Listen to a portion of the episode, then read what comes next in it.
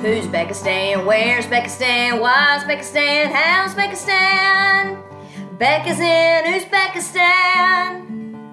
What's going good and what's going bad? And she's live from Tashkent, Uzbekistan, in the heart of Central Asia. Hey, hey, hey, here we are in the heart of Central Asia on a gloomy Saturday morning. Had a lot of snow, a lot of snow yesterday. Um, in terms of uh, the amount of time it was snowing, only had minor accumulation, but you know, but enough to make it pretty, but not impact travel. So you know, I'll go with that.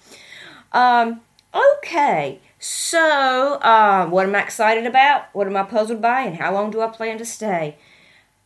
I have been a busy girl.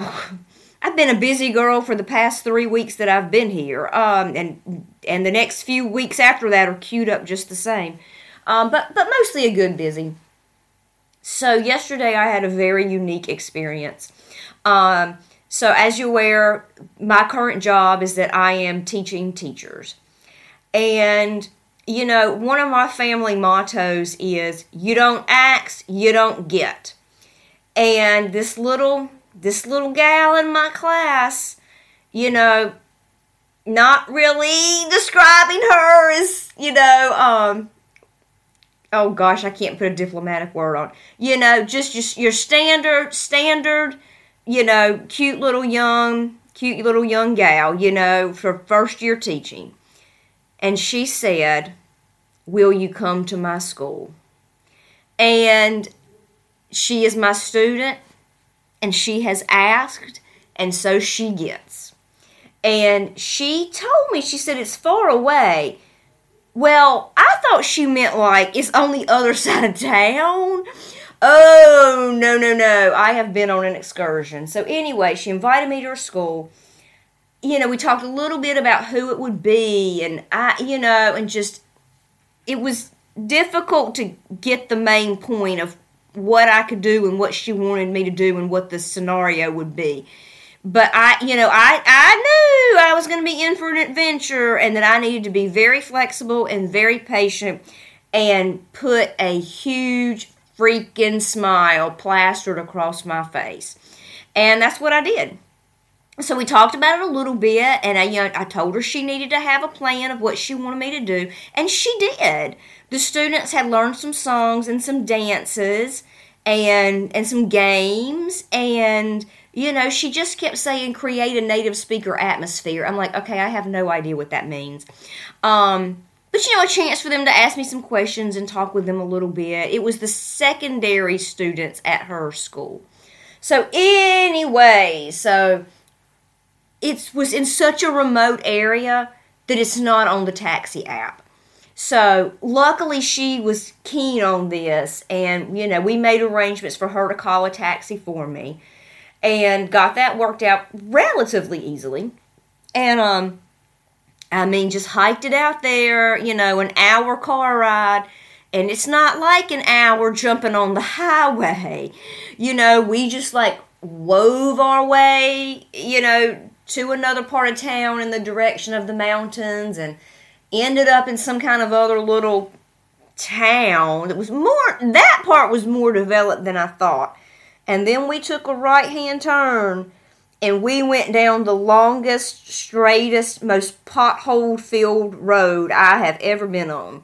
And we rode and we rode and we rode and passed some fields and we're all covered in snow and finally we get to this little ramshackle building um, with a little sign in front of it, you know, saying it was a school. And um, I mean, I would love to know what year that school was actually built, but just, you know, very modest, you know, just these old fashioned chairs and no technology and just so, so old and so poor looking.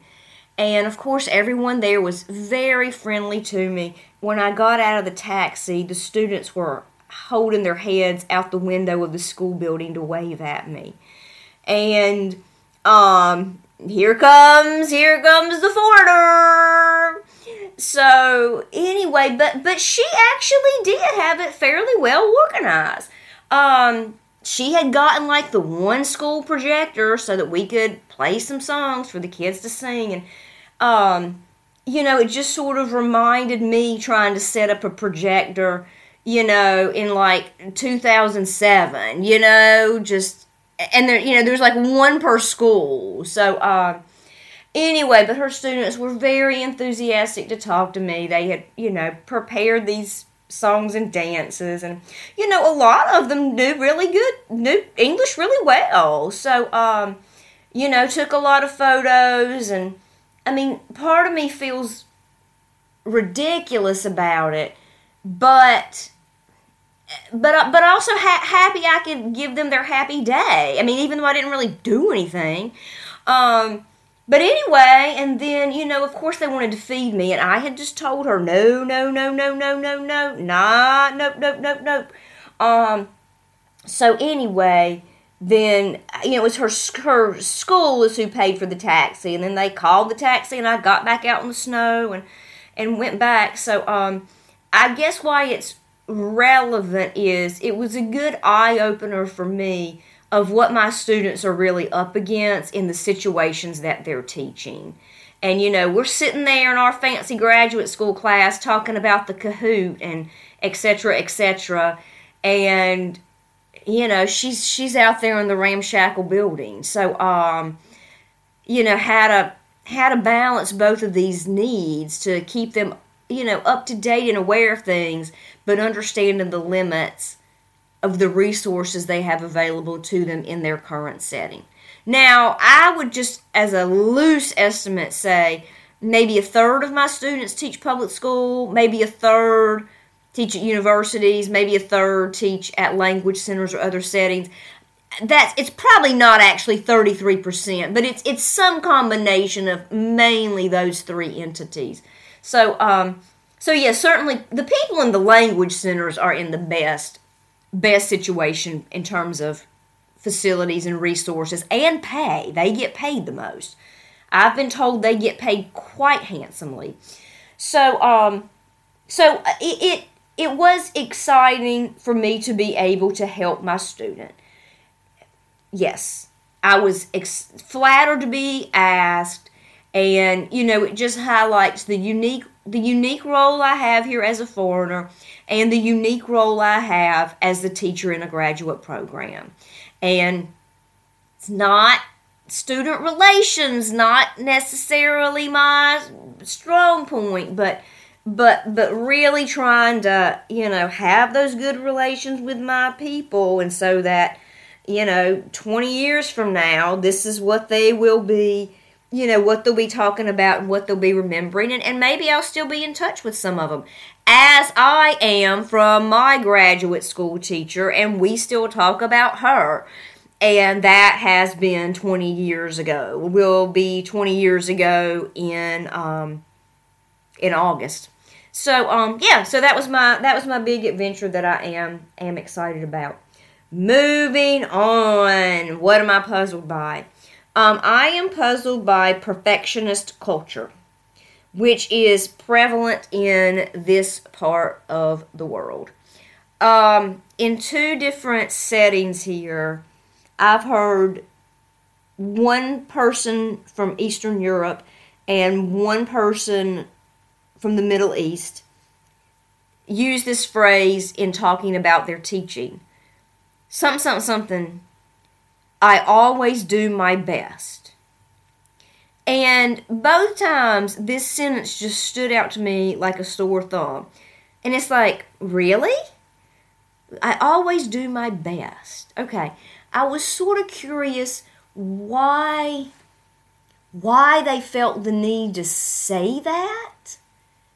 And uh, this to anyone who knows me, this will come as no surprise.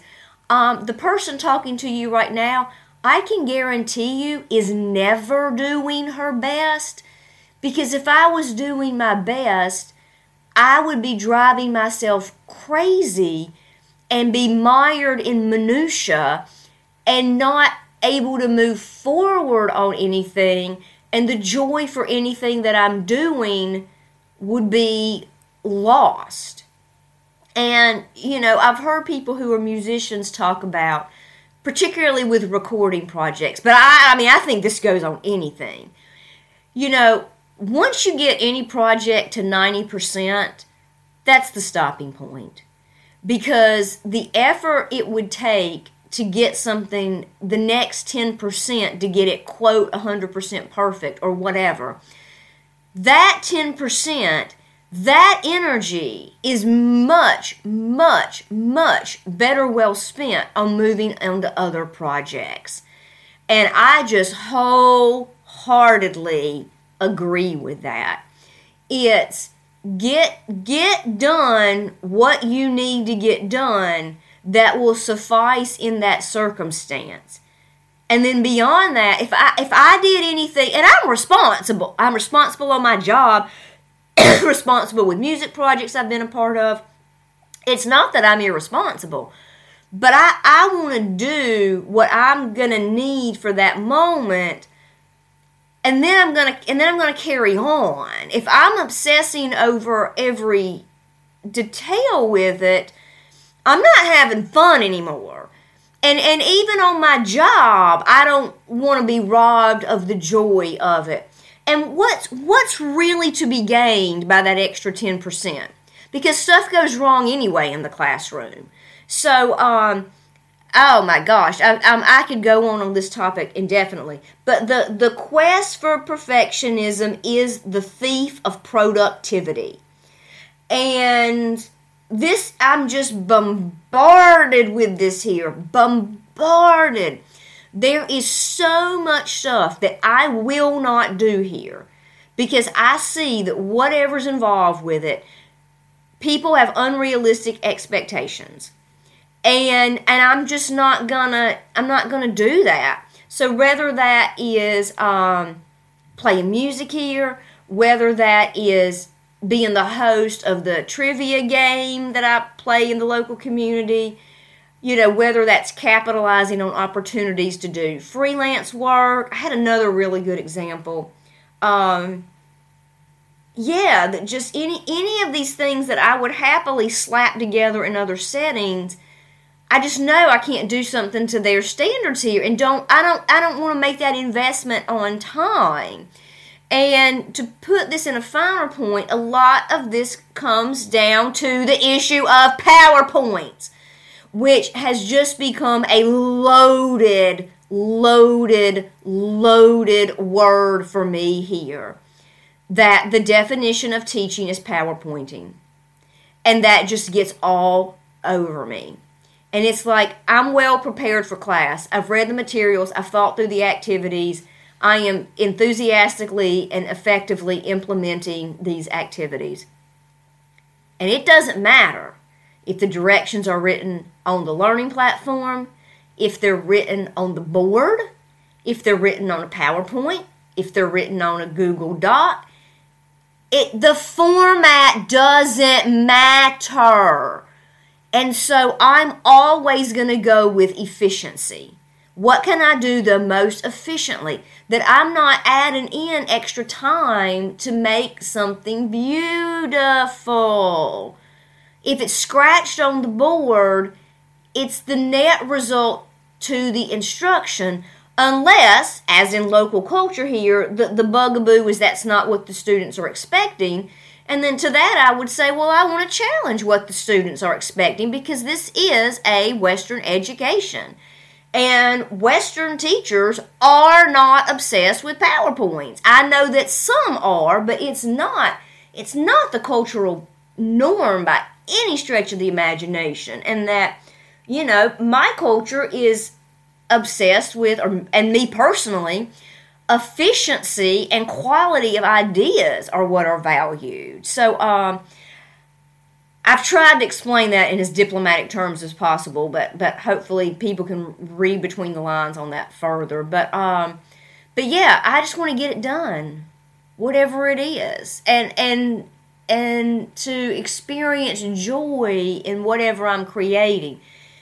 If I've gone some kind of massive extra mile on something, I'm just setting myself up for disappointment whenever I implement it because it's not going to be worth whatever I put into it. So that's just my personal feelings. People are welcome to agree or disagree. Um, but as you can hear by the tone of my voice, that is something I've got high a puzzlement and frustration about. And and how did we as human beings evolve with such a different value system? So um, anyway, how long do I plan to stay? Well, rolling on here through third quarter, and and certainly certainly hoping that the journey is going to continue on. Okay, so um, happy I could help out my student and, and visit the remote village and, you know, just on the continued journey of balancing out these cultural cultural differences and, and how to how to split the difference somehow and rocking on through year three, knock on wood. Whoever you are, wherever you are, wherever you're listening um, if you know me personally or if you don't know me personally, thank you for coming along on the journey, and I look forward to sharing with you next time what's happening in the heart of Central Asia in Tashkent, Uzbekistan.